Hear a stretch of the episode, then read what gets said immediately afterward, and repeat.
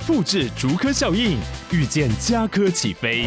嘉义花园造镇新案 AI 世界城隆重登场，马上把握与嘉科最近的距离。嘉义科学园区无人机产业聚落，华泰名品城打造高铁 Outlet，故宫南院长庚医院县府生活圈 AI 世界城二到三房抢先预约零五三七一七五五五。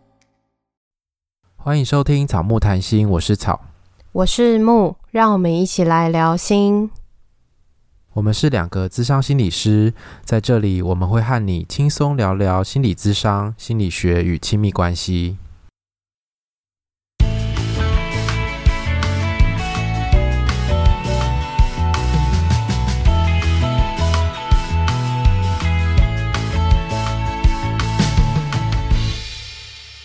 本集音乐由 OU Music 提供。嗨，大家今天过得好吗？我们是草木谈心，欢迎来到酸敏来开讲。我今天我今天的角色是草酸，那你今天的角色是什么？我是酸敏，没有啦，我就是本来的角色。酸敏，酸敏二号，好，好，好啦，没有啦，就是最近其实有。蛮多听众跟我们要求说，哎，可不可以来录一集，就是关于李克太太智商笔记这个线上课程，以心理师的角度提出一些看法，这样子。那我们自己在朋友圈啊，或者是有一些那个节目主持人也都传这个大家的讨论给我们，然后好像感觉就是。想要跟我们聊一下，或者是想要听看看我们怎么说，所以我们也是承接着我们经纪人的期待，有没有？雨大还还告诉我们，等下他已经是他已经是我们经纪人了吗？我心中一直这样觉得啊。哦，好，那我们自己封他为经纪人。对，但是我们都没有付他什么费用。我们有经纪人，好开心。但我们没有付他钱，因为我们也没有什么事情。对啊。我觉得他的说法真的很棒。他的背景是行销专业，他觉得说他希望我们今天讨论这个主题可以进行一次集体的心理健康卫教。所以，其实我们今天讨论的这个主题，我们不会聚焦在他的态度上面，因为其实蛮多人对于理科太太后面可能。对大家的回应，或者是呃说心理师是酸民，各式各样的东西，大家其实蛮多情绪的。那但那个就不在我们今天讨论的范围。我们今天会想要讨论的是智商笔记的这件事情，在心理师的角度里面，我们会怎么看？那我们会有不同的看法，可能会有诶觉得不错的地方，或者是觉得不支持的地方，大家都可以有自己的看法。那我们就针对这件事情讨论，就不对。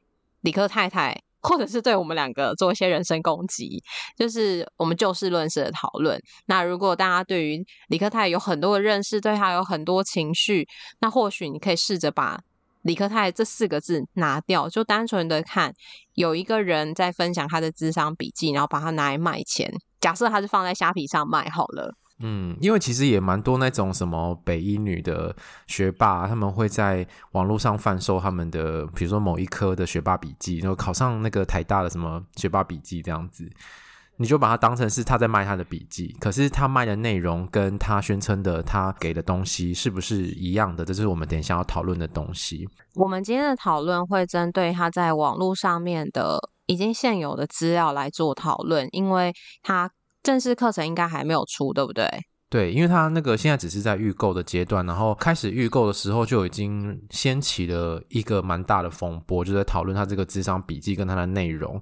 所以我们目前没有看到他的内容，我们只看得到他的课名跟课纲，所以我们就针对他的课名跟课纲以及我们认识的心理专业的部分来做讨论，但是我们就。不进行那个细节的那个正确度啊什么那些讨论，因为我们没有目前没有资料。那如果有听众有去预购有买的话，不要害怕，可以跟我们联络，因为我们也蛮想了解你们是受什么吸引而想要去买。如果你们有看到内容的时候，也欢迎跟我们分享。那我们就要进到今天的主题。今天的主题，我觉得一开始看到的时候，想说学姐是一个什么样的身份，就是。以一个智商一百多小时的学姐经验要来分享这个智商的笔记，我觉得他就是有一个可能很新的词汇在形容这个东西，其实让人看的时候，乍看会有一点不太知道他到底要说的是什么。我一开始看的时候，会跟呃有些人一样，觉得他可能是分享他在智商里面的经验、所思所学所想，或者是他自己的故事。可是我们对照课程的内容之后，发现好像跟所谓的笔记是有些落差的。他的笔记蛮像是那种标题看起来蛮像是要考试的那种笔记。你是说我们要考心理师考试的那种笔记吗？对啊，那些内容看起来就很像是教科书上面的标题啊，什么第一章、第二章、第三章，就是它的结构安排其实就是蛮像一个课程的。我第一次看到题目的时候，也会觉得。它应该就是一个笔记式的分享，就有点像是你买到了学霸笔记那样，那里面就是笔记，它没有要教你怎么念书，它也没有要教你怎么学习，教你提升记忆力，并没有，它就是要跟你分享它的笔记内容而已。可是你仔细去看了一下它的那个课程的内容，比如说它的章节一呢，叫做觉察身体的警讯与辨别情绪，第二章呢要延伸自我的状态到其他与其他人的关系。第三章还要接受改变中的自己，理解如何面对外界的眼光，然后最后还有个课后练习。然后他在第二章的部分其实就有蛮多理论的，他就可能用到脑神经的科学呀、非理性信念呐、或者是我看这个好像 PAC 吧，沟通分析理论。嗯，对，然后还有卡普曼的三角形等等的，还它还有好多，比如说依附理论、爱情三元论这些，我们以前可能多少有讲过。它这个里面好像是用很多的理论，可能是拿来整合他自己在智商里面的经验吧。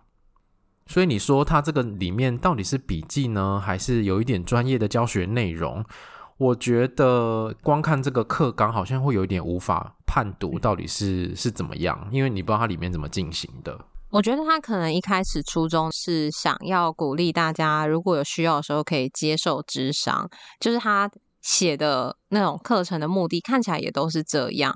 只是我觉得在那个标题或者是文字上，好像就是会让人家有一种那种模糊地带，因为其实标题看不出来是经验分享。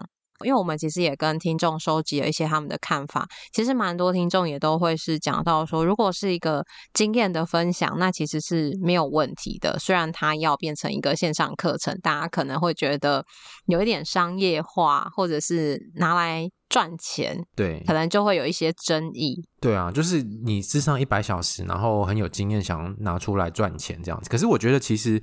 坊间也有一些书籍也是在做类似的事情，所以我觉得这件事并没有不可以。只是可能就有些人来说，就是蛮现实的，因为书可能赚不了那么多钱，线上课程可以赚比较多钱。但是我就觉得赚多赚少，用什么方式赚，那个本身就是一种商业的操作跟考量。我觉得这个部分以我们心理师的角度来说，我自己是对他没有什么意见啊，就是在这一块。我们有意见的应该会是这件事情带来的效应，对不对？就是他可能会有一些好的，可能也有会有一些不好的。而且，因为我觉得课程他是说学姐嘛，学姐感觉就是蛮蛮亲近的吧，蛮亲切，或是 对某些人来说可能有点性感之类的。你你是这样看学姐的哦？就是有些学姐控之类的，我不知道。可是他下面的那个，他在那个好好的课程的下面，他还写说关于老师理科太太，然后就下面介绍他这样子。然后我想说，你到底是老师呢，还是学姐呢？你到底要不要讲清楚？就如果你今天是老师的话，你端出来的东西其实就要有专业的品质，跟我觉得那个正确性，要经得起检验的。可是他如果今天是以一个学姐的身份，他纯粹来分享他的经验，他没有要教你怎么做，他也没有要试图引导你，也没有要出作业给你写。我觉得这个比较是学姐在做事，但是他现在目前看到现在好像。两者的身份蛮模糊的，我觉得会很像是他说是学姐，但他做老师的事，因为还有后面的练习啊。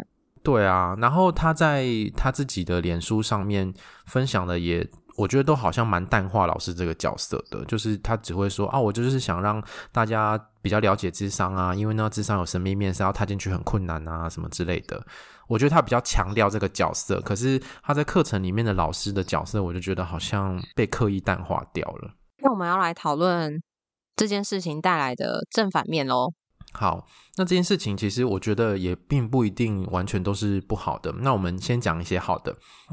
就是我觉得这件事情，第一个它会带来蛮多讨论度的，而且这个讨论度超级热烈，就是连不是心理圈的人都在讨论这件事情。对啊，好多律师圈的人在赞他。我是想说，你们好像都比我们更激动的感觉。连民众也是，就好多人，或者是说，蛮多是身为有在咨商的人，就不是心理师，就是只是有在咨商的个案，对这件事情都非常不能接受。大家可能也会觉得，那我可能智商比你还久，那我是不是也可以出来？但其实大家没有他的知名度，可能没有办法。就有些人可能会骂他说啊，就只是因为红啊，因为他是网红啊，所以他就是可以用这种方式来捞钱什么之类的。不过我觉得这个讨论就是让大家更认识智商是一个什么东西，因为我猜可能会有一些人本来不那么认识智商，可是针对这些事件之后，他会去更认识这些东西是什么。所以我们经纪人与大才会说，这是一个很好的集体做心理卫教的机会。我觉得是，只是我很希望就是。他大家的对咨商的认识就不是只停留在理科太太，是可以再多找一点资料，或者是有不同的角度来看这件事情。因为我猜这应该就是比较多人担心的地方，因为他太有名气了，所以会让大家可能有的时候会觉得他说的就是真的，就是正确的，就是唯一，不一定每个人都会去。查资料、做功课，去看看真正就是在这个专业里面的人怎么说，然后就只停留在他介绍的咨商。我猜这应该是比较多人担心，然后也是我们两个会有担心的地方。我在这边想跟大家分享一一个冷知识，就是在很久以前的那个时代，大概一百多年前的那个年代，那个时候要成为一个心理分析师，其实你只要接受心理分析。够长的时间就可以当心理分析师，他可以从自己被分析的经验里面成为一个可以分析别人的人。可是随着智商后来的演进，我们现在已经不这么做了。就是你不是接受完几个小时的智商之后，你就可以当心理师了，而是你需要经过系统化的训练。那我觉得，如果理科太太她是透过她自己的这个东西想要做教学的话，我就觉得本身会有一点疑虑，因为她可能就是用自己的方式。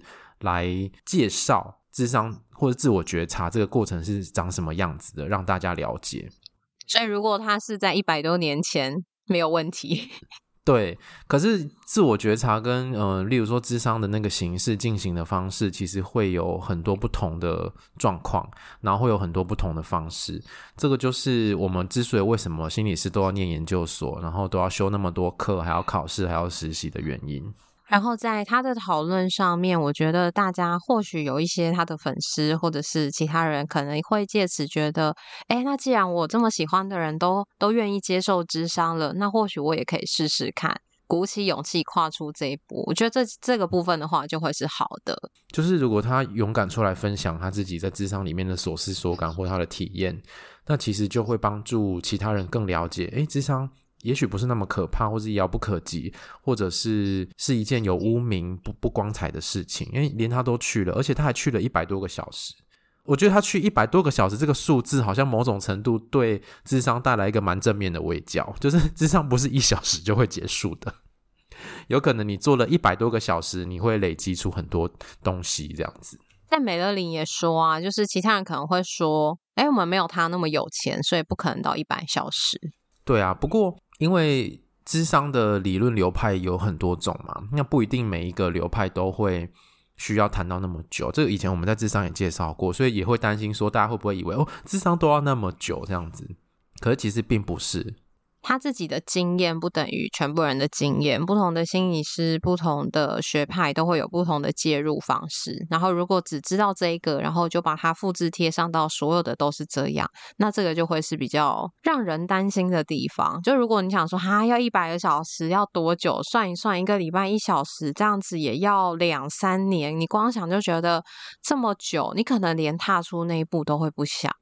但是我觉得今天这一集想要跟大家说明一个最重要的观点，就是智商是高度个别化的事情，就是每一个个案进到智商室之后，都是被量身打造，就是针对你个人的状态跟需求，还有想要达成的目标，我们会做一个综合性的评估，然后有一个专属于你的智商的方案或者是过程。所以这也会是我们在九十一集里面有聊到的适配性，就是可能对别人来说，哦，这个心理是跟他非常的适合，但对你来说并不一定适合，因为那个方式可能不是你喜欢的方式。理科太太的经验，也许就是经验的其中一种。就像你去买了学霸笔记，你去买了不同人的学霸笔记，它可能还是会有点差异吧。虽然说教的东西是一样的，但是每一个人抓到的重点会不太一样，或者是每一个人帮助自己记忆的方式会不太一样。所以，呃，其实智商里面也是千千百百种的。好，然后我觉得其实智商理论，因为它里面提到蛮多智商理论的嘛，跟自我觉察这些东西，并不是专业人员才能操作的东西。因为其实坊间有很多作者，就是写书带一些活动的啊，或者是自称某某老师，他们其实也都在做类似的事情。那我们本来就可以从影片啊，或者是书籍，或者从其他人的故事里面去得到一些东西，跟反思自己的经验。你知道，我之前就是呃。有看一本书，它是一本食谱，然后它里面就是一个演员，然后他因为他爸爸得癌症之后，他就出了一本食谱的书。可是他本身是演员，他不是医师，也不是营养师，也不是厨师，可是他就是一样有出书。然后里面也差差不多会提到说啊，如果白血球下降的话，可以补充什么什么食物这样子。这种可能就不会有很多人去骂他。但我就觉得这个应该就是类似的意思，就是这些知识或者这一些自我觉察的东西，其实就是普遍大众都可以从中获益的。只是说有一些对我们心理师来说，有一些需要小心的地方。例如说，自我觉察的过程呢，它就并不是完全是正面又美好又安全的。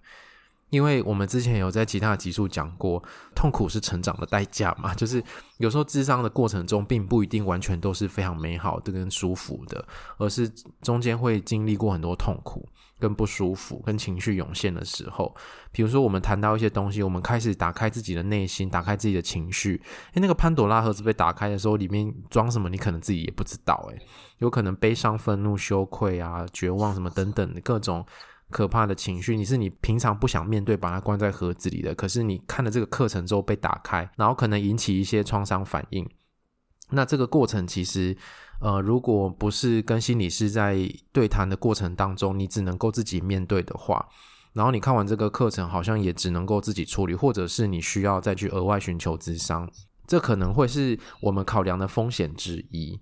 你可能也不一定做好心理准备，或者是钱也没有准备够，你就被逼的必须要去自商。只是想要看故事，结果就把自己的藏起来的议题，然后你都没有发现的，或许就好像浮现了。对，这个过程会影响你的日常生活，因为想想看，就是那么多的情绪涌现之后，你可能会失眠啊，然后可能会吃不下啊，然后没有办法好好的工作，没办法好好的读书等等，会影响你的日常生活。那谁要为这件事情负责呢？买课程的人吧。你说消费者要自己负责吗？因为就他的立场来说，他可能会觉得我只是学姐在分享啊。如果他只是宣称我只是学姐，这我觉得这有点不负责任啊。就是他可能也需要前面有个警语，就说我们这个下面的课程可能会引发什么什么东西啊。你如果还没有准备好，请不要点开，或者是你要在有什么什么安全或者什么陪伴之下再进行这个自我探索什么。我觉得他需要有这个警语，可是我不确定他有没有。我觉得通常这种课程可能大家比较不会觉得需要有，诶，就像呃什么抽烟喝酒之类的警语那种一样，你是自己知道它可能会有一些副作用跟风险，你决定要去。光听别人的经验分享就有可能足以开启你的创伤经验嘛？可是因为我觉得他要做的事情看起来有可能是有蛮多教学成分的，他会引导你怎么。自我觉察，引导你观察自己的情绪，引引导你用那些理论来认识自己。我觉得这个深度可能是比只是分享经验更深的。所以我觉得，在这个有话语权的状况底下，应该要做更多小心的考量。诶，再就是他的专业上的分享。他说他有说有心理师会一起，但是就有听众问说，那如果那个心理师是他当初跟他咨商的心理师，这样会不会有什么争议？还是他是找另外的心理师，那这样子会不会有什么争议？诶、我看到他是比较早期版本的那个宣传，他是说他们不是有一个线上的社团吗？对，他有邀请他的心理师在那个社团里面。你有看到这一则吗？这则我 没有看到。反正我今天就有看到有人，就是把他以前的那个宣传的 slogan 拿出来，就是做比对。因为他这这门课现在叫智商笔记嘛，然后他其实在半年前是叫做自我觉察的线上课程，然后它里面内容好像是一样的，只是说现在要预购的时候换了一个名字，换了一个宣传的方式。所以你觉得，如果是他的心理师在社团里面，会有什么疑虑吗？我觉得可能就是看他们的智商关系结束多久嘛。因为如果就是刚结束，然后在这个里面，也不知道他们会不会有其他利益上面的关系嘛，例如说分润抽成，或者是什么顾问费之类的。因为如果他们的智商关系还在进行，然后有这一层利益关系，那明显是违反伦理的。然后如果是别的心理师的话，那好像就。稍微少一点嘛，就像我们之前在干化心理学的那本书里面，我们也做了专业上面的审稿，去看他写的理论，然后在这个情境上适不适用。诶，不过我刚刚说的那个是社团里面，就是他你看完上完这个课程之后，你可以加入那个社团，然后你在自我觉察上面有遇到任何的困扰或问题的话，就是可以在那个社团里面讨论。可是他的那个课程内容有没有被专家审阅过？我是不知道哎，他在那个课程上面好像没有写得很清楚。这样就很像一般那种家教，还是一些学专业知识，就是我有问题我就可以问。但其实心理智商就真的认识自己跟心理智商这件事情，真的不是一个你问问题，人家回答，你就可以得到答案的事情。所以像听众有的时候问我们一些问题，我们真的不知道怎么回答。例如说，哦，我分手了怎么办？然后我分手了很难过怎么办？这种问题其实很难回答，那大家会不会觉得在这个社团里，就是我的所有疑难杂症都可以得到解答，都会有人回复我？但是不过这个他的课程内容或是那个社团怎么进行，我们其实也是有一点问号，因为好像他因为他自己本身不是心理专业的背景嘛，然后如果他的内容也没有经过一些审稿或者是专业的背书的话，我们其实也会质疑他内容的正确性。像像像是它里面有一些东西，我真的看不懂是什么。比如说，他说帮你建立一个自评的系统，自评的系统是什么？自评系统应该是他自己列的一个词汇吧，只是不知道那个自评的问题是什么。他到底要评什么？然后是一个什么样的系统？然后这个东西有没有理论的依据？然后有没有被检验过？其实我们不知道，所以我觉得这部分真的是比较问号。因为一般的心理测验大多是会有一些相关研究的性效度上面的分析，然后会有一些常模参照啊，或者是一些相关的指标，让你知道哦，你的这个分数的区间，那代表的意涵是什么？它其实都是经过那个研究数据上面的分析跟统整，才可以有这样子的测验。所以不知道它的有没有，但我猜他可能就是一个他自己列的，他帮忙他自己。评估他自己的一个方式嘛，然后跟大家分享。他说，拥有各自的自评项目与目标，拥有客观条件作为依据。我说，嗯，什么意思？就是好像看起来有懂，但又不太懂。对，就不知道这是什么东西这样子。所以我其实蛮好奇的，这到底是什么东西？所以那时候你不是说，这个过程会不会其实都是一个行销的手法，让大家去讨论？然后就非常的有热度，就算你不买他的课程，也会去看他到底在干嘛。对，因为我觉得他的目标的受众可能就是他的那个粉丝吧，因为骂他的人毕竟就不会买啊。可是如果他被骂的越惨的话，可能就会召唤粉丝想要买他的课程的那个。我觉得他好辛苦，好可怜，有没有？要支持他，啊、用用新台币支持他。而且现在也蛮多人已经买的，已经预购的、啊。所以之后，说不定这个讨论度上来之后，就会更多人买。我不知道这是不是一个行销手法啦，不知道是不是一个策略，我不知道。那在脸书上面，其实看到很多的讨论，也就是不记得到底是谁写的。反正有人会说，不少人也都会说，其实像你分享的任何的专业，其实可能都会被拿来分享。像是你可能也不是一个厨师，但你很会做菜，然后你好像也变成一个就是网红，你也可以出食谱，然后你也可以有你自己的一套。相关的东西，然后他会觉得说，那是你们心理专业自己没有可能比较红的网红可以分享，所以你们自己应该要做一些努力。关于这个你怎么看？我们其实当然没有办法像现在那么多红的 YouTuber 一样，就做那么多这种自媒体的东西，因为我觉得心理圈本身应该就是比较会注重伦理啊，注重隐私啊，就是有一些这种考量，所以我们其实没有办法就做得很很透明。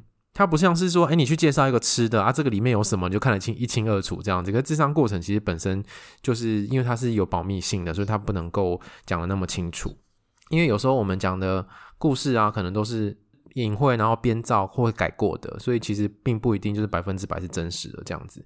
所以我们也不可能架一台摄影机在那个咨商的过程里面录给大家看，这也不可能的事情啊。因为这种通常都会是教学，然后也都会是有，就是都是专业人员的训练，然后也都会有签一些保密的协定，就不会是公开对外的那个影片的播放。我觉得要做到那样子比较困难啊，就是我们要在自媒体上面有这种比较大量的曝光，非常困难。有啦，那个但是不是智商，是关于心理，就像那个什么陈永仪教授。他就有很多关于情绪的 YouTube 的影片啊，嗯、或者是 Podcast 跟书。心理学可能比较容易一点，不过如果你要了解智商的过程，这我觉得比较困难。可能只能看影集吧，就那种演戏演出来的。对，他是用演的，可是那个跟真实的也是会有一段差距啊。因为我觉得那个演戏的影集好像都很爱演那个伦理边界的事情，可是事实上在我们之上过程，嗯啊、对啊，我们那个过程中很少发生那些事情。可是我觉得确实啦，我们需要再想一想，是不是有更多的管道或更多的方式，让大家认识跟理解咨商是什么？这确实是我们需要努力的事。节目是不是就不能停？怎样是有要停吗？没有想说这样讲讲，就有一种好像节目就是没有办法停下来的感觉，就是好像无形中赋予一个很重要的事情。虽然听的人也不是像，就只是他的就是超级小的那个一个小比例。你说跟理科比起来吗？对啊，或者是跟那种流量很高的人比起来，就是 YouTube 上面百万啊以上的。对啊，哎、欸，我们做了那么久，我们做了很久，我们的收听量才有百万哎。没有，那是哎、欸，人家是订阅量，我们是收听量，那是不一样的。我们那是累积算上去，然后人家是。那个粉丝人数就有这么多，我们就跟人家一根手毛一样而已，好吗？所以啦，我觉得以我们来说，其实 Podcast 已经是一个适合我们的一种方式。那那有没有其他的这种方式？然后我们有没有余力再去做其他的事情？就，哎，就是期盼大家各位心理师们加加油。那这边也会有一些延伸的讨论，就是我也在想说，哇，他课程卖这么好，是代表民众都有心理咨商的需求吗？或者对心理咨商好奇吗？我觉得有可能呢，可能也想知道智商的笔记到底都写了什么，记了些什么东西吧。因为如果就像李科说的，就是智商好像常常戴着一个神秘的面纱。其实我们一开始做节目也是抱着这样的心情。很多人其实不知道智商过程中是在干嘛，发生什么事情，所以想要揭开这个神秘的面纱，应该就是有蛮多人好奇的。而且我们自己的节目里面，好像那些在谈心理师怎么想的那些单元的收听人数也蛮高的，表示大家可能真的蛮想知道的。还是我们要把我们的节目搬到 YouTube 上，这样就会有人听吗？应该会比较多人听吧，因为感觉 Podcast 跟 YouTube 比，YouTube 应该还是一个大众的媒体。可是我们没有画面，大家会想听吗？用听的，但是没有画面，不知道哎、欸。就是大家可以再给我们一点建议。所以如果是这样的话，会不会某部分对心理师来说也是好的？就代表心理智商这个需求跟市场还是有的，就是大家还是有这个需要，只是不知道怎么去跨出那一步吗？所以我觉得这个就是为教啊，或者像这种时刻，心理师可以站出来讲话的地方，让大家更了解什么是真实的智商。那你可以说一下智商长什么样子吗？智商到底是什么？很美，没有啦，长什么样子？只能说它很美，不然。我觉得就像前面讲到，智商就是一个高度个人化的事情，所以我们会根据个案讲的困扰或事情，然后我们有一个比较完整的评估，然后帮助你探索跟认识自己。然后心理师的角色有一点像是。陪伴你，或者是提着一盏明灯跟你一起往前进的人，陪着你一起找到属于自己的解决办法，或者是突破困境，或者是一个找到安顿自己的方式。我觉得除了你说的这个之外，还有一点是，我觉得智商是一种经验性的体验。就是你看别人智商，跟你看书，跟你自己去智商，那都会长得不一样，因为它不是只有知识，会有很多是你在当下这个咨商现场，此时此刻你跟心理师共同激荡的一些东西，那些东西是复制不来的。即便同一个心理师跟可能类似主题的个案，或者是你们的故事蛮像的，但是也会激荡出不同的东西。那个有一些心理师在这个事件里面，好像会觉得我们的专业被侵犯了，就是他好像在做智商做的事情。可是其实我这样看起来，我是觉得好像没有那么夸张，比较像在教学啦。对，可是其实智商不是教学，智商不是教育。所以，智商其实不是告诉你说，哦，有这些什么状况的时候，你要去想想看你自己的情绪啊，你自己会去想，不是这样子。智商是在过程当中就直接问你，那你当下感受到什么，然后跟你去讨论、跟扩充，或者是去摸索跟辨认。自己的每一种情绪是什么？那都是在当下就发生的事。他不是说教你怎么做，你再回去自己做这样子。智商是完全另外一种体验，跟另外一种档次的事情。所以接着你这样说，我就也会想到他在智商里面学到这么多的理论。其实我自己是会有一点困惑，就是因为我自己不会是在智商里面去教个案这么多的理论的东西，因为他写了不止一个。所以其实我很困惑，这些东西到底是他在智商里面学到的，还是说那是他自己阅读的，还是说这个理论到底是怎么生出来的？我觉得他应该可能是 他自己阅读的吧，就是看一些文献啊，或看一些书籍。因为如果之前有 follow 他的话，他其实就是会看蛮多科学相关的东西的人，然后分享他某一个主题。我觉得他可能是比较是用这种模式。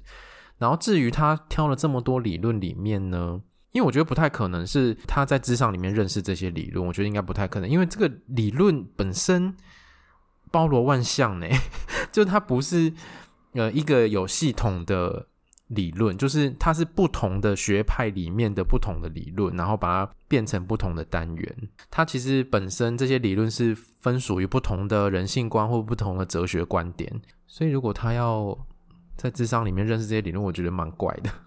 我们提出了蛮多看法，不管是正面还是反面，就让大家自己思考一下，然后也可以去做功课，然后跟你身边也在意这件事情的人，或者是也好奇这个课程的人，去说一说、聊一聊。更重要的是，请把我们的节目分享出去。如果你身边还有一些人需要这些资讯，或者是他也需要心理师提供我们的看法的话，欢迎把这集推荐给他。那我们这集就到这边喽。真的是我们第一次这么跟得上流行诶，因为也蛮累的。我们是大家听到的时候是礼拜二，然后我们是礼拜日的晚上决定要录这集，然后礼拜一来录，刚好我们两个有可以碰碰得上的时间。对，非常刚好，因为我们是礼拜日晚上十一点多约的 时间。对啊，这应该是我们第一次吧？这么多集第一次就是这么的临时。对，所以突然很佩服那些做自媒体然后追流行的人，就是追时事啊，不是流行，追时事议题的人。嗯，可是我觉得我们需要在对的时间点出来讲对的话，所以我们必须要趁着。对，这是趁着还大家还有在讨论的时候，大家还想知道这些资讯的时候，把我们认为想要告诉大家的资讯传递给大家。看在我们这么辛苦的份上，赶快多多分享出去。好啊，如果你喜欢我们节目的话，请记得到 Apple Podcast 或是各大平台订阅我们，或者给我们留言跟五颗星，也欢迎来追踪我们的 IG 跟 FB 粉砖，我们都会在上面跟大家互动哦。虽然我们没有线上课程，但是大家可以在 IG 的个人档案点选连接找到抖内的方式。欢迎大家施肥让草木茁壮，一百五十分钟就一千七百九十九块，大家去看一下哦。你听了几集就知道要抖内多少钱了，好吗？你真的很酸呢。我没有很酸，我是在鼓励大家抖内。好好，又踩在那个理科的尸体上面鼓励大家。没有，我之前不是也都跟大家说，大家听我们节目真的很赚，赶快抖内。另外，我也想讲啊，就是这个课程，嗯，长度是一百五十分钟，然后，嗯，可以做多少自我探索？我我其实也真的。蛮问号的，然后他可以讲了这么多的理论，那其实每一个理论都可以再独立出来讲一百五十分钟，他把它浓缩在一百五十分钟里面，嗯，我不知道他会怎么讲，我自己很好奇。那就记得哦，就如果你有买这个课程，赶快跟我们分享。好，那我们就到这边喽，拜拜，拜拜。